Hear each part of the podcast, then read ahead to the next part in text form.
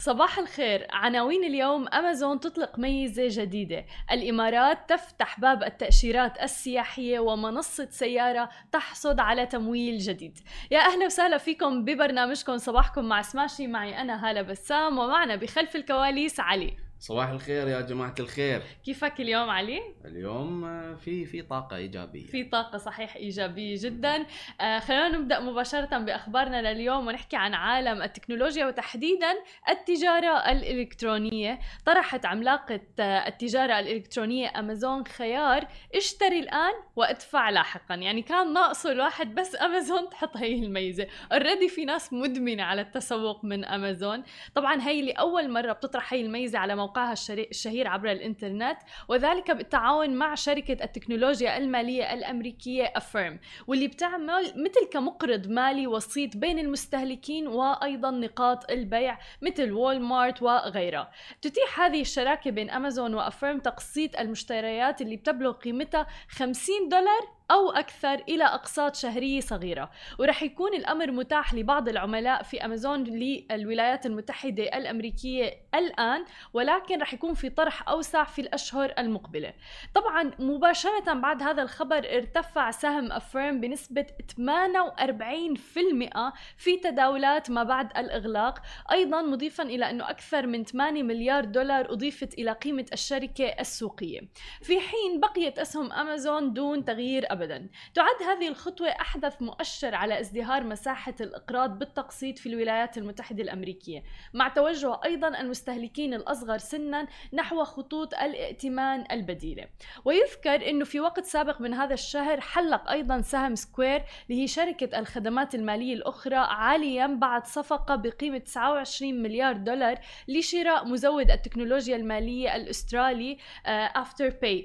طبعاً كل هذا اللي هو فكرته انه تشتري الان وتدفع لاحقا. حتى عم نشوف في منطقتنا العربيه في العديد من الشركات الناشئه اللي فعلا تدعم هذه الخاصيه واللي عم تشتهر بشكل كبير جدا، منها ايضا منصه تمارا مثلا، اللي من خلالها فعلا لما تروحوا على، ولنفترض في عندنا منصه تمارا، في منصه تابي ايضا مثلا، لما بتدفعوا على مواقع مثل نمشي او غيرها بتشوفوا خيار انه بتشتروا الان وبتدفعوا لاحقا بالاقساط. وطبعا ما بيكون في أي فوائد لهذا الموضوع ولا في أي رسوم حتى، ويعني بتسهل عملية الشراء. علي، شو رأيك؟ هل جربت هاي الميزات من قبل اللي هي اشتري الآن وأدفع لاحقا؟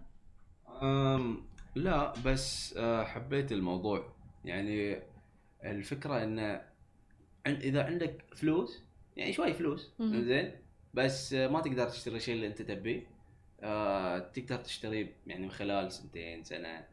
لا طول بالك، هي أشهر بس. يعني الفكرة أنا قلت على الفكرة بس تماما من ناحية أمازون جدا ممتاز، وتحديدا إنه أمازون في العديد من الأشخاص يعني بيعتمدوا عليه بشكل كبير جدا، تحديدا أيضا إنه أمازون الآن صار عليه أمور متعلقة بالأمور الاستهلاكية أو حتى الحاجيات الأساسية اللي لها علاقة بالبقالة وغيرها.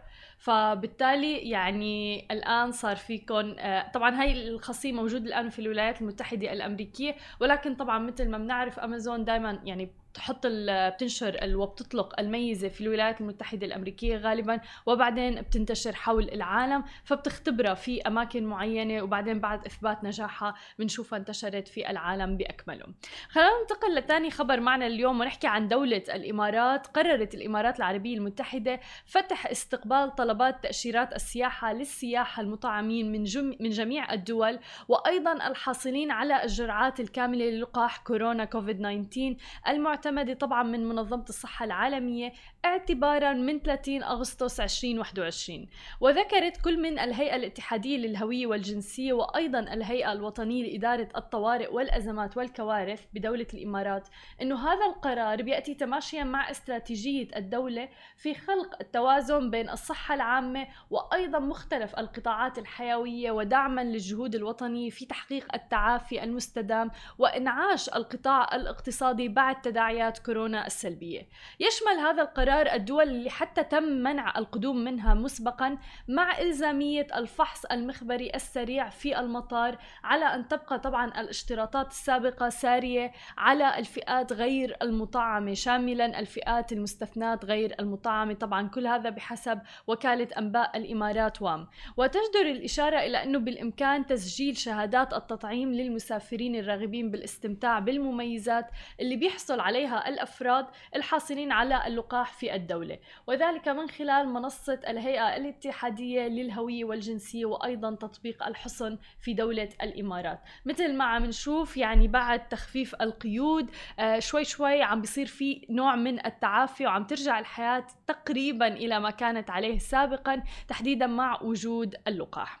خلينا ننتقل لآخر خبر معنا لليوم عن الشركات الناشئة، ونحكي عن شركة سيارة الرائدة في مجال بيع السيارات أونلاين. أعلنت عن إغلاق جولتها الاستثمارية سيريز بي بقيمة 75 مليون دولار، يعني تقريبا 75 مليون ريال سعودي، يعني تقريبا 20 مليون دولار. كانت بقيادة كل من صندوق Impact46 وشركة علم أيضا. وبتهدف هذه الجولة الاستثمارية إلى توسيع خدمات المنصة وأيضاً التحسين من جودتها، كما تطمح أيضاً سيارة للتوسع في أسواق جديدة في المنطقة.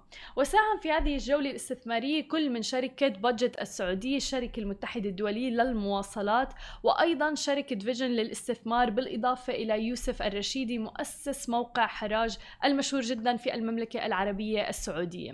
تأسست شركة سيارة عام 2015 تقريباً على يد صلاح الشارف وفايز العنزي، اللذان يمتلكان خبرات عميقة جدا في مجال السيارات والتجارة الإلكترونية. في عام 2018 تقريبا أطلقت سيارة خدمة بيع السيارات الجديدة عن طريق الإنترنت سيارة أونلاين، وبتهتم بذلك بالسلسلة كاملة من تسهيل الخدمات حتى الأوراق اللازمة حتى توصيل السيارة للعميل في مختلف مناطق المملكة العربية السعودية. وطبعا نظرا للإقبال الكبير على شراء السيارات أونلاين، أطلقت سيارة سنة 2019 خدمتها لبيع السيارات المستعملة بضمان الاسترداد لتنظيم سوق بيع السيارات المستعملة في المملكة العربية السعودية. متخيلين أنتوا يعني كيف تغير الزمن اللي نحن عايشين فيه، كيف الآن حتى ممكن تشتروا سيارة أونلاين والسيارة نفسها توصلكم لعند البيت. علي ما بعرف يعني بتخيل قديه فعلا تغير الزمن، قديه غيرت التكنولوجيا حياتنا. ما لا حتى إذا تبين تشترين سيارة تسلا تقدر تشترينها أونلاين تماما. في ناس أصلا يعني كانوا عاملين يعني حاجزينها من قبل، بري بوك، يعني تقدر تسوي بري بوك بعد أونلاين. بالضبط يعني شيء خرافي يعني. أوكي بنعرف إنه هذا الشيء ممكن يصير بعالم الجيمينج للعبة أو غيره، ولكن إنه سيارة حتى توصلك لعند البيت، يعني فعلا نحن محظوظين جدا بالوقت والعصر اللي نحن عم نعيش فيه، اللي فيه تسهيلات كبيرة جدا جدا جدا. مثل كل يوم تنين مثل ما وعودينكم فقرة آخر أخبار الجيمينج لكل محبي عالم الجيمينج مع الجيمر عبد الله. خليكم معنا ولا تروحوا لبعيد. ورجعنا لكم من جديد مع فقرة آخر أخبار الجيمينج مع الجيمر عبد الله. يا أهلا وسهلا فيك معنا اليوم. صباح الخير. هلا كيفك؟ صباح النور الحمد لله. خبرنا شو مخبي لنا اليوم أخبار؟ في هيك شوية أخبار حلوة لقيتهم. حبلش بخبر يعني هو ايفنت صار السنه الماضيه مع تويتش ومع ستريمر كتير مهم وكتير معروف، هو كمان الستريمر شوي يعني غريب وكونتروفيرشل، اللي هو دكتور ديسريسبكت.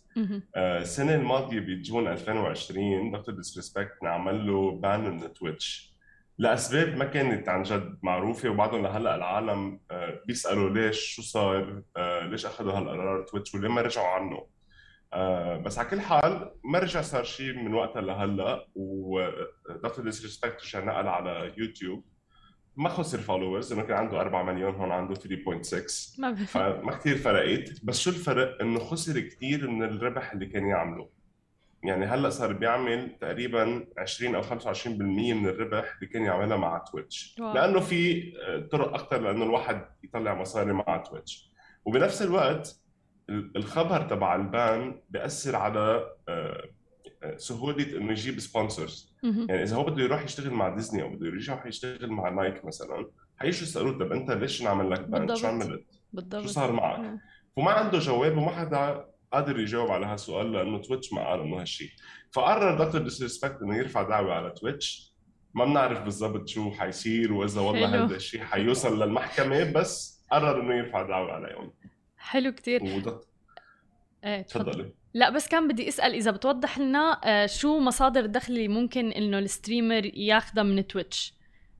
بتويتش في كذا طريقه، في السبسكريبشن اللي بيقدر المشاهد يعملها على قناه الستريمر، فيهم يبعثوا تيبس اذا بدك عبر باي بال مثلا دونيشنز، وفي كمان البيتس يعني هن العمله اذا بدك تبعت تويتش اللي بيقدروا يبعتوها للستريمر. وبفتكر بعد في طرق اكثر بس ماني اكيد واضح عليها 100%، بس هدول احدى الطرق اللي بيقدروا يعملوا سبورت فيها المشاهدين للستريمر، طبعا عضا على عضا عن السبونسرشيب اللي بيجون من شركات التكنولوجي، شركات الجيمنج، من غير شركات اللي ما حتى خصهم بالجيمنج مثل ديزني ونايك بيعملوا براند امباسادور مثلا لشي برودكت، فهدول كلهم كمان مصدر دخل للستريمرز. بعد بكير علينا اذا كنت بتسأل السؤال. بالعكس انا متحمسه ام لايك شوف مصادر الدخل يعني اللي موجوده. وبالعكس بتعرف يعني اذا الناس عم تتابعنا حابين انه عن جد يبداوا قناتهم او مترددين، يمكن في ناس بتفكر انه تويتش بس بطلع عليه لايف ستريمينج وخلص يعني، بس هو عن جد في ناس مصدر دخل بالنسبه لهم مثل ما انت ذكرت هلا مع صح. يعني ديسريسبكت اللي هو انه خسر كتير من وراء البان على تويتش. صح 100%. هلا كمان ما مش كتير هينه للواحد يكبر ويطور بحاله ويصير يطلع ربح كتير من هدول المنصات، منه شيء سهل ابدا، خاصه بانه منصات مثل تويتش وفيسبوك ويوتيوب صار في عليهم كتير ستريمرز بالعالم كله، لانه الواحد اللي بده يفوت يدخل جديد بيكون مثل يعني نقطه مي بهالمحيط والبحر. بس إذا الواحد بيشتغل على حاله وعم بيقدم محتوى حلو وبيدعم حاله بشوية ماركتينج بيقدر يوصل مع الوقت لمركز نهائي يقدر يطلع منه دخل. بالضبط. الحلو إنه بلش العالم الغربي يطلع على العالم العربي. منصة روا اللي أنا كنت أعمل عليها ستريمينج استحوذوا عليها شركة أمريكية كتير كبيرة اسمها مودل تي في. مودل تي في هي عبارة عن سوفتوير للجيمرز، هن عم بيلعبوا بيكبسوا كبسة على الكمبيوتر بيعمل كليب بياخد آخر 30 ثانية آخر دقيقة آخر 5 دقايق للجيم بلاي تبعهم كرمال ياخدوا له هالكليب ويعملوا له شير على السوشيال ميديا. فهيدي الشركة استحوذت على روا، يلي هو دليل كتير حلو صراحة إنه الشركات الأمريكية عم بتبلش تطلع على العالم العربي وتشوف إنه في هالفرصة ليعملوا منصة للمجتمع العربي ويكبروه، لأنه في potential كتير كبير. منصة روا كم سنة صار لها؟ منصة روا صار لها تقريباً 3 سنين يعني كتير ناش يعني بعدها صغيرة. صح بعدها صغيرة المنصة، بس التك اللي بنوه هو يلي شدهم لهي الشركة الأمريكية إنه يستحوذوا عليها، لأنه هاي الشركة المدل تي في ما عندها ستريمينج وكان بدها شركة عندها التك تاخدها ويحطوه عندهم، فهو هذا كان السبب الأساسي لهذا الاستحواذ. تمام. ننتقل على حبلش بخبر كول اوف ديوتي. كول اوف ديوتي فانغارد في شي مرة عملنا هالفقرة وما كان في خبر عن كول. لا لأنه هيدا كتير مهم لكل العالم اللي بيلعبوا كول اوف ديوتي. تفضل علي ما تزعل. كود فانغارد يلي أعلنوا عليها كول اوف ديوتي من أسبوعين بفردانسك بالباتل رويال نحن كنا عم نلعب، حيبلشوا الأوبن باتا للمالتي بلاير بسبتمبر من 10 ل 13 للبلاي ستيشن بلايرز، ب16 لكل اللي عملوا بري اوردرز واللي حتى بيلعبوا على البي سي، وب18 حتكون سبتمبر وايد اوبن بتا لكل العالم اللي اشتروها واللي ما اشتروها كرمال يفوتوا العالم ويجربوها للعبه. هذه كمان طريقه ثانيه لهدول الشركات انه يجيبوا جيمرز ليشتروها للعبه ينبسطوا بالجيم بلاي، وعلى الارجح ما حينبسطوا بس انه هذه فرصه لهم لانه يطلعوا مصاري بعدها. تمام. كثير من الستريمرز اللي بيلعبوا كول اوف ديوتي مثل بيلعبوا وورزون المشهورين كتير بأمريكا وقفوا يلعبوا وورزون من وراء الهاكرز ونقلوا على لعبة أيباكس. هلا أيباكس هي لعبة منا جديدة، لعبة سمت تقريباً 2-3 لعبة حلوة، بس مقارنة بكول اوف ديوتي وورزون في كتير فرق بحلاوتها للعبة. بس من وراء الهاكرز كل العالم عم تنقل واجوا على أيباكس وعم بينبسطوا بأيباكس، بس بنفس الوقت العالم اللي اجت من وورزون لحقون الهاكرز، فاجوا الهاكرز كمان على أيباكس وصار عم نشوف كثير هاكرز بايباكس. هلا هدول الشركات كلهم من اي لاكتيفيجن عم بيشتغلوا على سوفت ويرز انتي تشيت، حكينا عنها بالفقره الماضيه، وان شاء الله قريبا اول ما يطلع هذا الشيء بنشوف اذا والله عم بيكذبوا علينا ولا عم بيشتغلوا مزبوط. مايكروسوفت حكينا عن خبر مايكروسوفت 11 كمان الاسبوع الماضي. من بعد الحلقه انا عملت له داونلود شخصيا وجربته، حبيت بس لشوف استكشف انه شو اللي تغير فيه، هل يا ترى الفيرجن اللي نازله ستيبل. اللي اكتشفته انه كثير حلو الانترفيس تبعه، كثير يوزر فريندلي وكثير سهل انه الواحد يتعامل معه، ما كثير في فرق عن ويندوز 10 فاللي معود عليه حيكون تمام مع الويندوز 11، بس بعده فيه شويه باجز، بعده شوي بيعلي، واللي حابب يجربه يكون يعني يتاكد انه السيستم البي سي اللي هو شغال عليه ما في عليه سنسيتيف داتا. يعني انا مثلا بوضعي ما بقدر اشتغل على ويندوز 11 لانه بيكون في مشاكل سكيورتي، خاصه انه بشتغل على الديفلوبمنت سايد للشركه، فهذا معقول كثير ياثر لا دخيلك، يكون في خطر انه يصير في هاك على الكمبيوتر، فرجعت شلته، بس جربته لفتره قصيره ورجعت شلته. بس ما فيها الفرق الشاسع صح بينه وبين 10؟ لا صراحه ما في فرق شاسع، بس شكله احلى، يعني بتحسي حالك اريح مع ويندوز 11. عاملينه بطريقه بتشبه الماك كتير، يلي هو شيء استغربته صراحه. بس يعني لما تفتح الستارت منيو صارت بتفتح مثل الماك، الايكونز والفانكشن تاع كل شيء بالويندوز 11 عم بيشبهوه اكثر للماك، لانه هذا يدل على انه خليك عاقل. بس كلنا بنعرف انه الماك او اس الاوبريتنج سيستم تبع ابل وماكنتوش كتير احسن كيوزر فريندلينس لليوزر. انا عشان هيك صراحه بستعمل ايفون ما بستعمل سامسونج بالضبط، احد الاسباب الاهم. لعبه اللي حكينا عنها كتير وضجت كتير، بس ما رجعت شافت يعني رجعت شافت الدروب بكميه العالم اللي عم يلعبوها بالاخبار اللي عم تطلع عنا بالميديا، اللي هي فالهايم.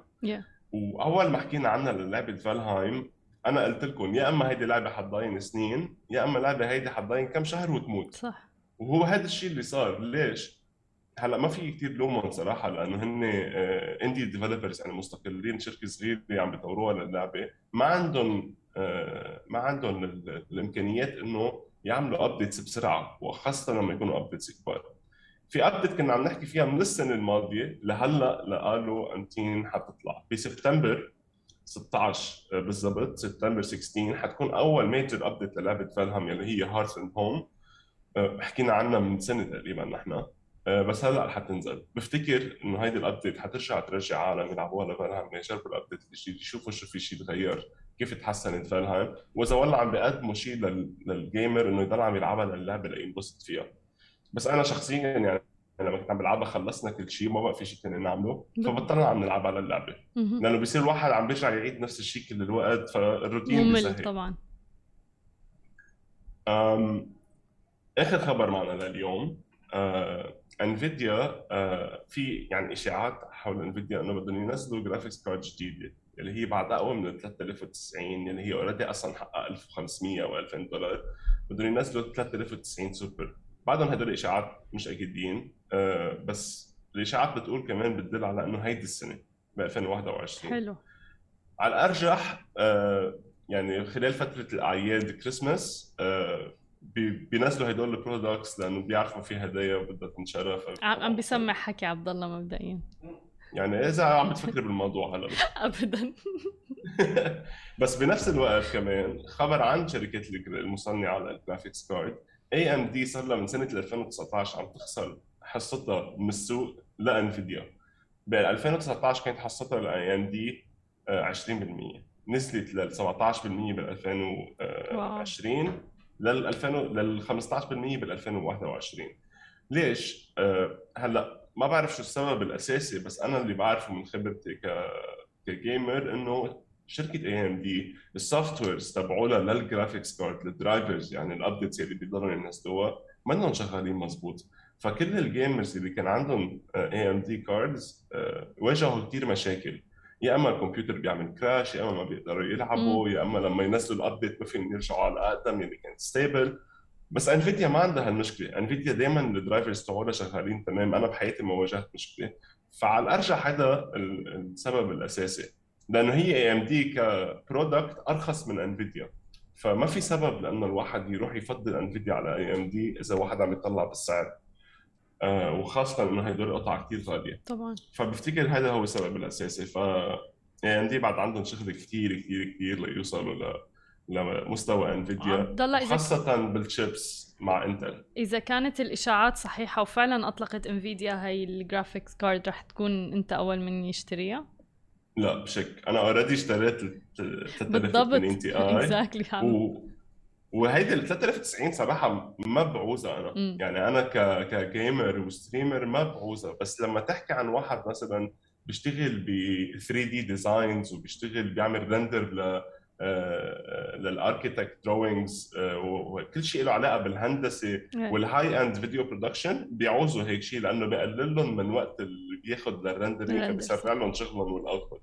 فهدول هن الشركات اللي بيستعملوهم، واكيد يعني اللي ما بدنا نحكي عنهم كثير الماينرز، اكيد لانه بيصير فيهم يطلعوا كوينز اسرع كمان كثير. مليون بالمية. شكرا كثير عبد الله، ويعني بنشوفك ان شاء الله الاسبوع الجاي بفقره جديده واخبار جديده عن عالم الجيمنج.